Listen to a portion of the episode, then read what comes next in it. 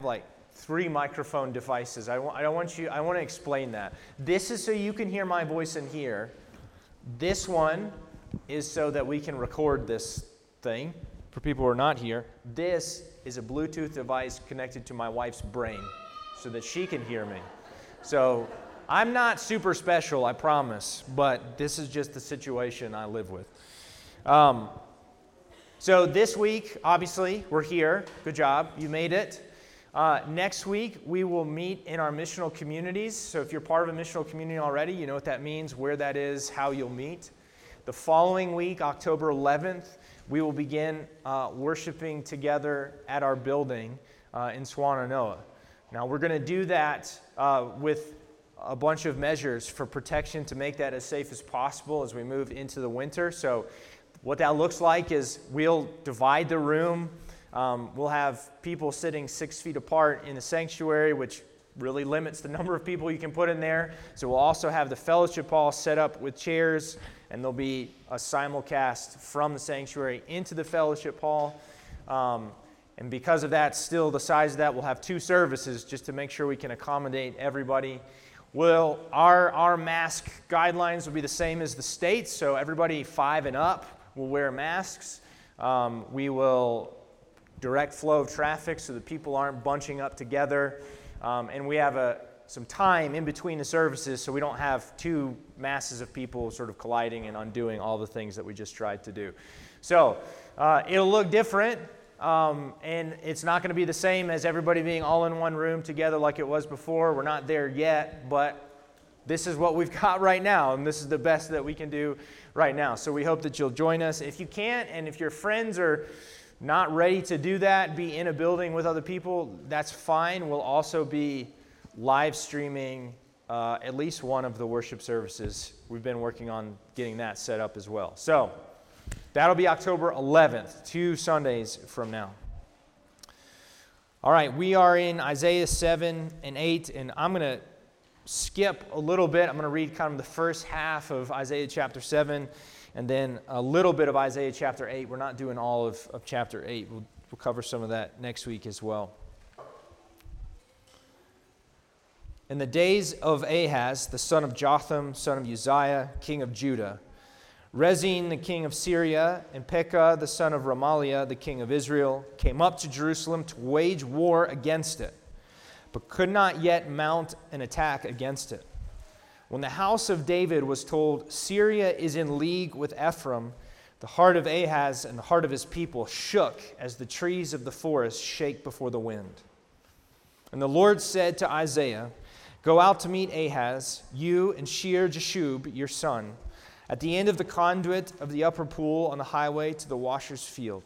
Say to him, Be careful, be quiet, do not fear, and do not let your heart be faint because of these two smoldering stumps of firebrands, at the fierce anger of Rezin and Syria, the son of Remaliah.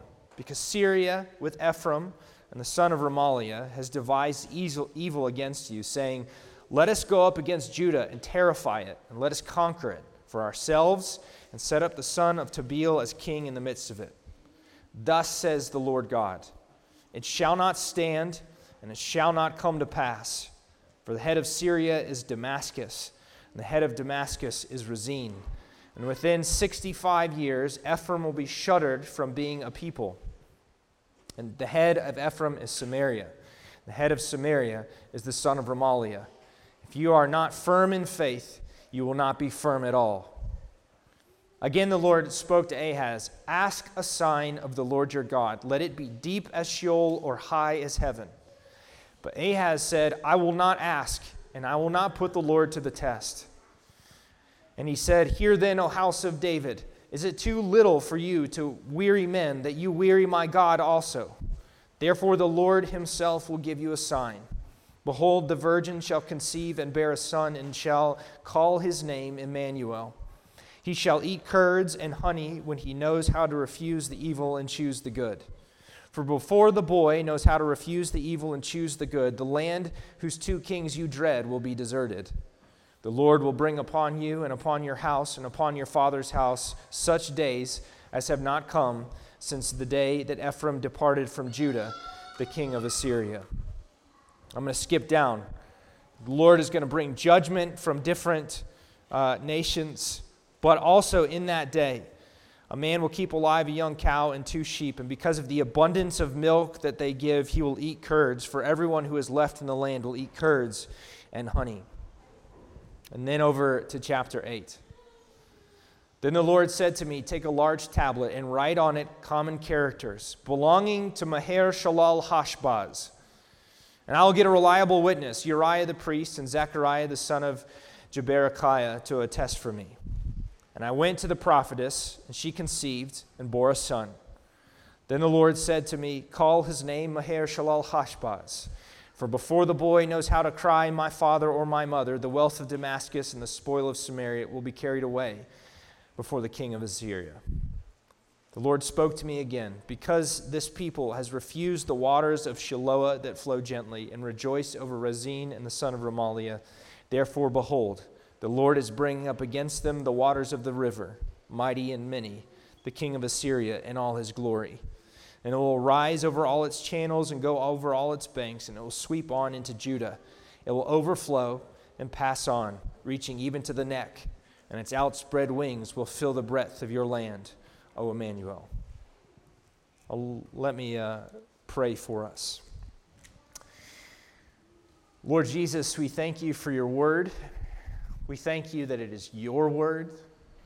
And we thank you that it is living, that it is active, that it bears an edge still to cut us open.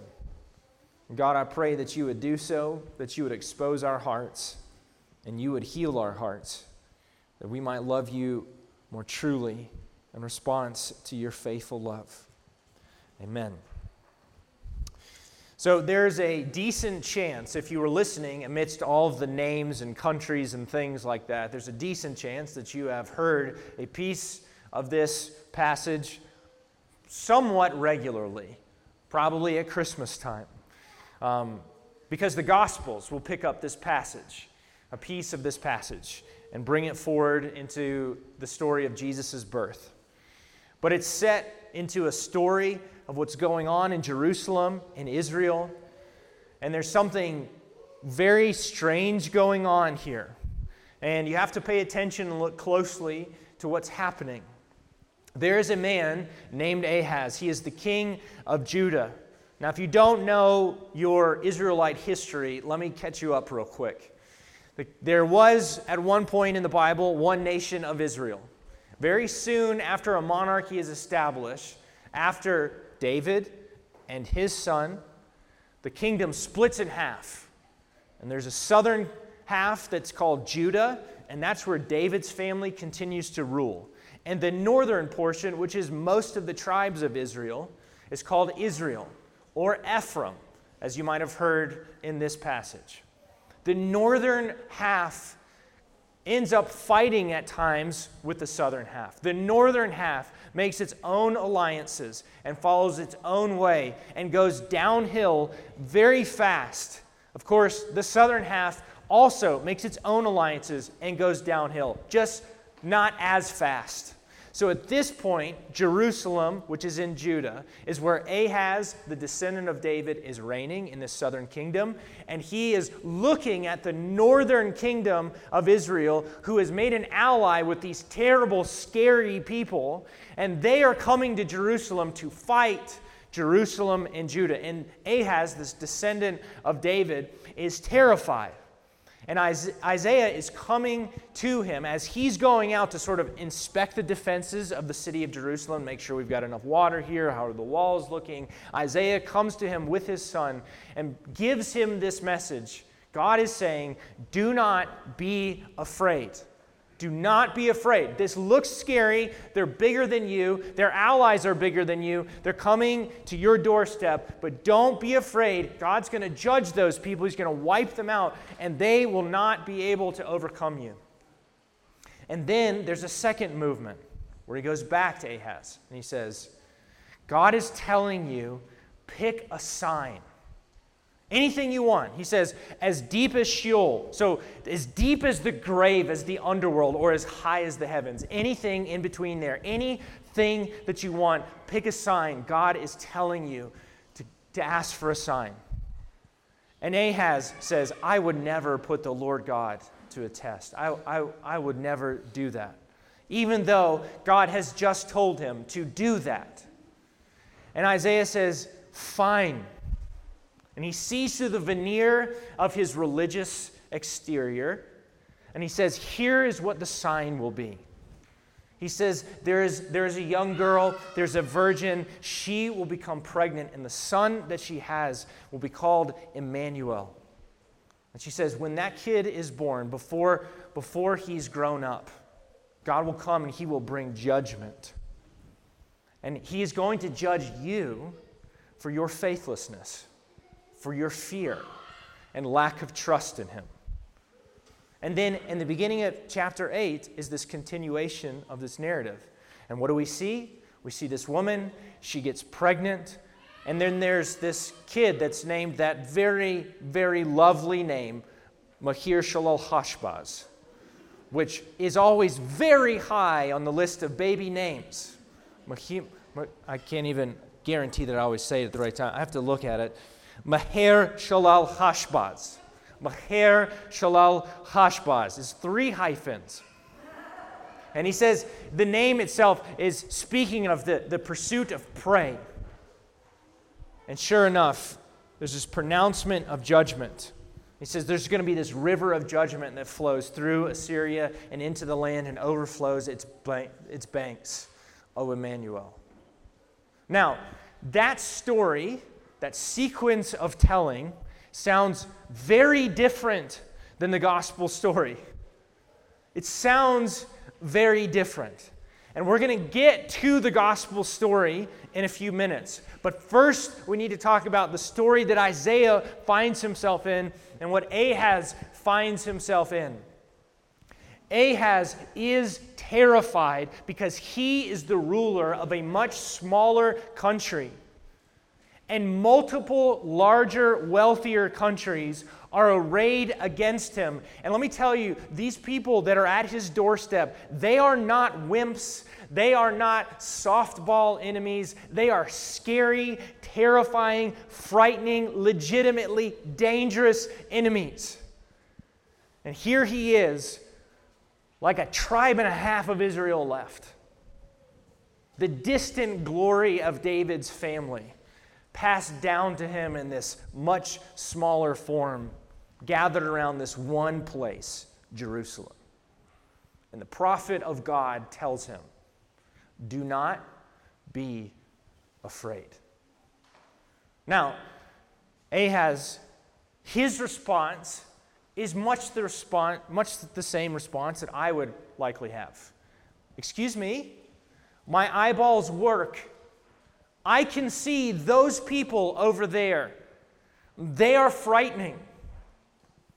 And even when the prophet of God tells him, ask for a sign, ask for one, Ahaz cannot get out of the rut of fear and instead reaches for religious appearances. the appearance of religion, he picks that up and says, Oh, I would never put the Lord our God to the test. He's using his religion to enable his continued, continued pattern and behavior of fear. And Isaiah, of course, sees directly through it and calls him to the carpet on that count. The, the proposition is the same for Ahaz as it has been for all of the people throughout all of the story of the Old Testament. The people of the Old Testament of Israel are presented constantly with two things one, the pleasures of this world. They are constantly tempted by the pleasures, the customs, the alternative forms of worship of the people around them. They are desirable, they are easy, they are comfortable. They are presented the pleasures of these alternative gods. And they are presented with the powers that are around them. They are surrounded at many times by people who are far more powerful, far more proficient at, at being good, at being a military force. They are presented with the the prospect of the powers and the pleasures of this world. And what the prophets are constantly coming to tell these people is the pleasures of God of Israel are far greater than the pleasures of these all other gods. Do not fall prey to these pleasures. And they're also saying the powers of these other people, these other nations, they are far, far inferior to the power of God. Focus on what is true, see what is really real, and do not fall prey to the pleasures and the powers of this world. And Ahaz is caught in the middle of this tension, like every other Israelite for all of the story of the Old Testament. And he cannot see that the power of the God of Israel might possibly be better than the powers of Syria, of Ephraim, arrayed against him. And so the prophet is coming to tell the truth to him. Their power is not greater than the power of God. And those same temptations still are on the prowl in the world today. The pleasures and the powers of this world are still cheap and pale imitations of the pleasures at the hand of God and the power that He possesses. All of those inferior, puny pleasures have nothing on what God presents to his people because you were made for him. And you can never find the kind of happiness and joy and pleasure that you so desperately crave. You'll never find it elsewhere. It'll only be in Him. So He is not lying to you when He says, Leave aside the pleasures of this world. And just like the kings of Syria and Ephraim seem overwhelmingly powerful and dangerous, and they are dangerous, it's real. The power of the God of Israel so vastly outshines their power that Ahaz can look in the face of terrifying opponents and say, My God is yet more powerful, and I will be okay. This is the same struggle that we are in, caught in the middle of. When, when sin presses in on us, the temptation of pleasures at the hands of any number of things that you could name, the thing that you are thinking of right now, that temptation, the pleasures of God still outshine those things. And right now, we are caught in this similar moment to, to King Ahaz. We're in the midst of a moment marked by fear. This is, this is a time that is dripping with fear. In this pandemic time, since whatever, the beginning of March, maybe earlier, depending on when you started paying attention to the news, this became an environment of fear. And fear that is grounded in some good reasons to be afraid. You know, we're not asking you to wear masks because they're pleasant fashion accessories. We're saying there's a real pandemic in the world that could literally kill you. Maybe, I don't know, depending on your health and blah, blah, blah. That's real, that's scary. Combined on top of that, we are living in a time that's moving up to an election in November. And what is the predominant lever that people will use to force you in to voting for their candidate?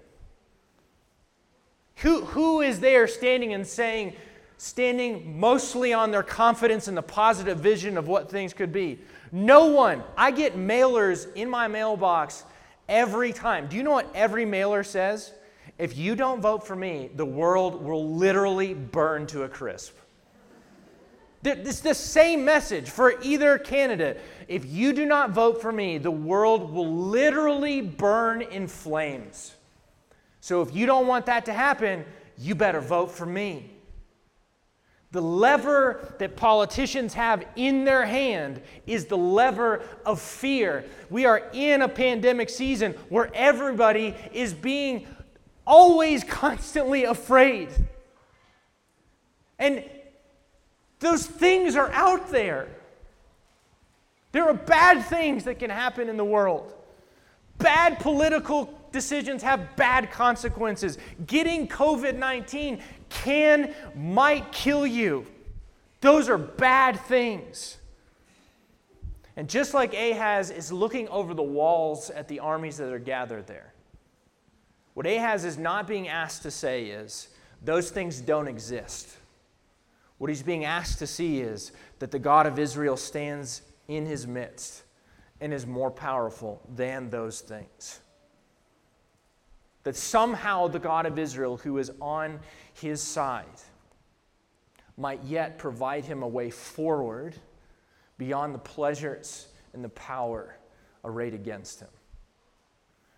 Isaiah gives this sign that there will be a child born by the name of Emmanuel. Now, the story and how it's presented is, is really weird. It's, it's strange. Who is this person? He seems to be pointing at a person that's right there. This kid is supposed to be a sign for Ahaz. And sure enough, in the next chapter, in chapter 8, there's a kid that's born. And there's this prophecy that's there with this kid being born. Somehow, this kid is that one. And yet, the name that the child will bear, this title that the child will bear, Emmanuel, leaps beyond Ahaz's present moment and reverberates down and past this child that's born in a way that Israel does not fully understand. They will look at this prophecy and hear this prophecy and say, Yeah, that kid was born, but it seems like there's more.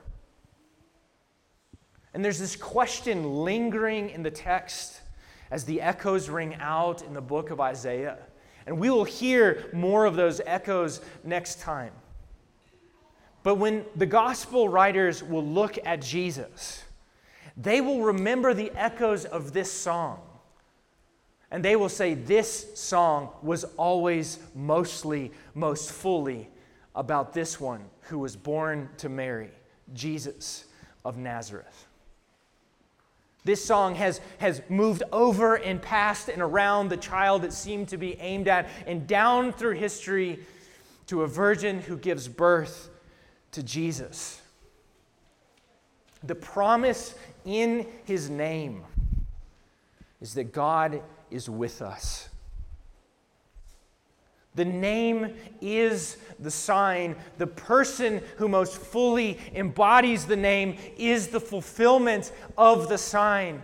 The, the child's name, Emmanuel, is that God is with us. And so this morning, we look to the fulfillment in the fullest sense of this sign, and we look to Jesus of Nazareth to see the most concrete, fullest explanation, God's demonstration that He is really and truly with us. Jesus of Nazareth is the eternal demonstration of the God of Israel that he will be forever with his people. And you need to see the nature and the shape of God's witness, his with us, that he himself comes to be as one of us, he takes on our nature and our flesh so that everything that you could be afraid of in this moment, he is also faced. The prospect of disease, of dying at the hands of disease, seeing your life cut short too early, that was his life. He faced it. He himself got sick. He himself died far too young in the prime of his life, cut down by the forces of evil. Are you terrified of who is or who may be in power in a, in a government in this country? Jesus was born under the power of Rome. Rome is way worse.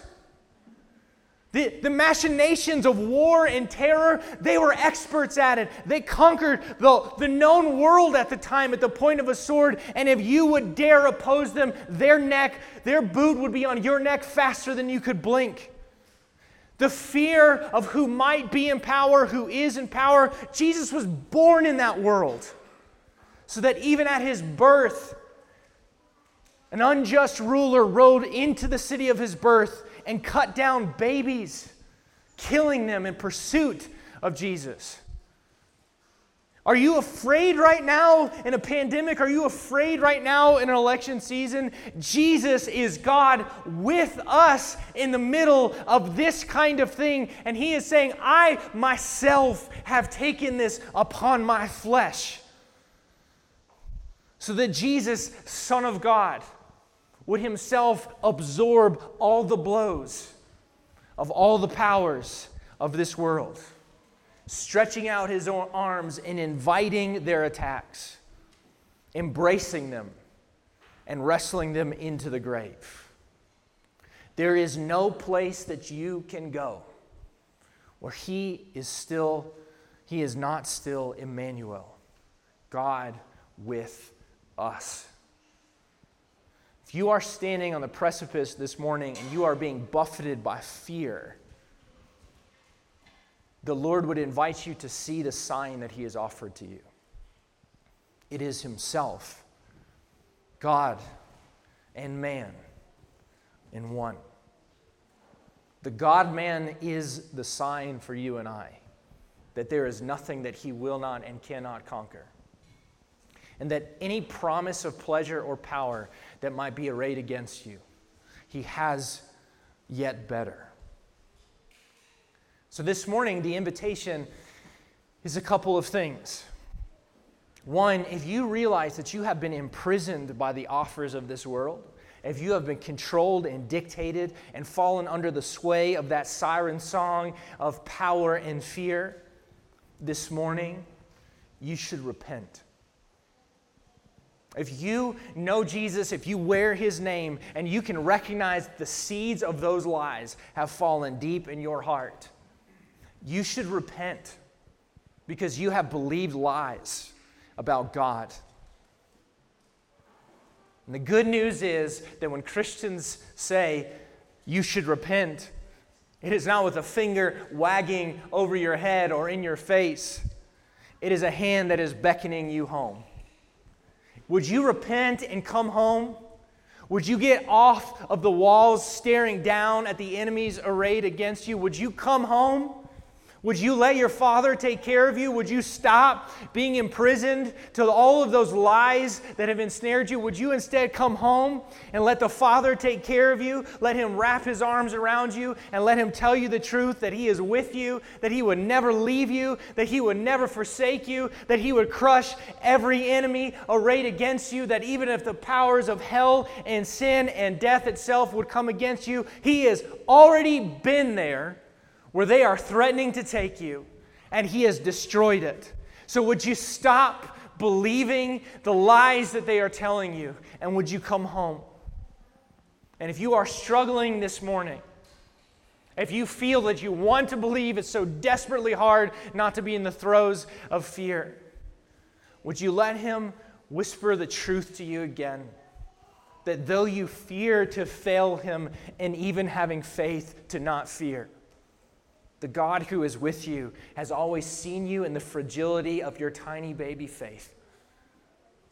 And He has said, It's never been about you being enough, it's always been about me.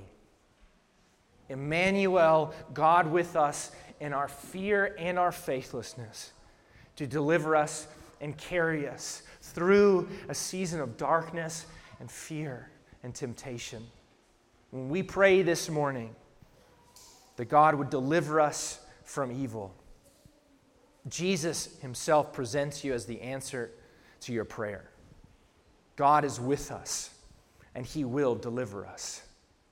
Let me pray for us.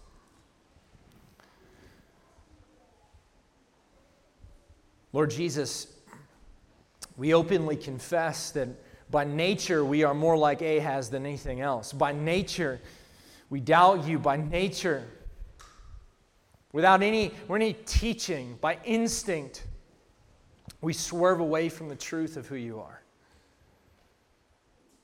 We confess to you that we have been hard hearted, stiff necked, bound up in the ways of this world. We are so grateful that your name is Emmanuel that you are with us, that you're for us, and that you still yet deliver us. God, I pray that we as a people would walk in the midst of a world full of dangers. That we would be wise, that we would be people who account for the dangers of this world, who account for pandemics and making wise political choices, all those things that we need to do, but we would do it from a place of absolute peace. That we are, we are in your hands. That you providentially rule over us and deliver us in the face of our foes. Father, we ask that you'd help us to be wise. Wise to look out for the, the traps and the pitfalls of this world. We ask that you would help us to first and most believe that we are yours. And everything, every decision we make in our lives would flow out from that concrete conviction. God, I pray for those who have been wounded, fatigued, injured by this, this fear that we've been living in and under. I pray, God, that you'd bring healing and rest. You give rest to your beloved. And we're so grateful for that. God, we, we ask that you'd help us together to see you more clearly, that we would see what Ahaz failed to see, and what you have demonstrated, us, demonstrated to us, and the life, death, and resurrection of Jesus Christ, in whose name we pray. Amen.